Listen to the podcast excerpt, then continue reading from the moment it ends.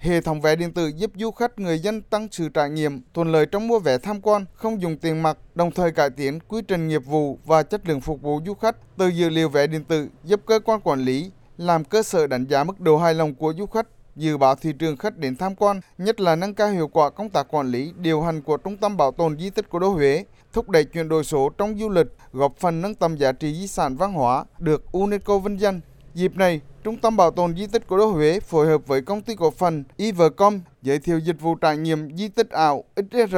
được phát triển trên nền tảng ảo VR với tên gọi đi tìm hoàng cung đã mất. Du khách được trải nghiệm các vật thể ảo tại những vị trí cụ thể trong quá trình tham quan Đại nội Huế thông qua kính đeo và âm thanh được nghe tại địa điểm tham quan, tăng sự trải nghiệm mới đối với du khách khi đến với di sản Huế. Ông Lê Công Sơn, Phó Giám đốc Trung tâm Bảo tồn Di tích Cố đô Huế cho biết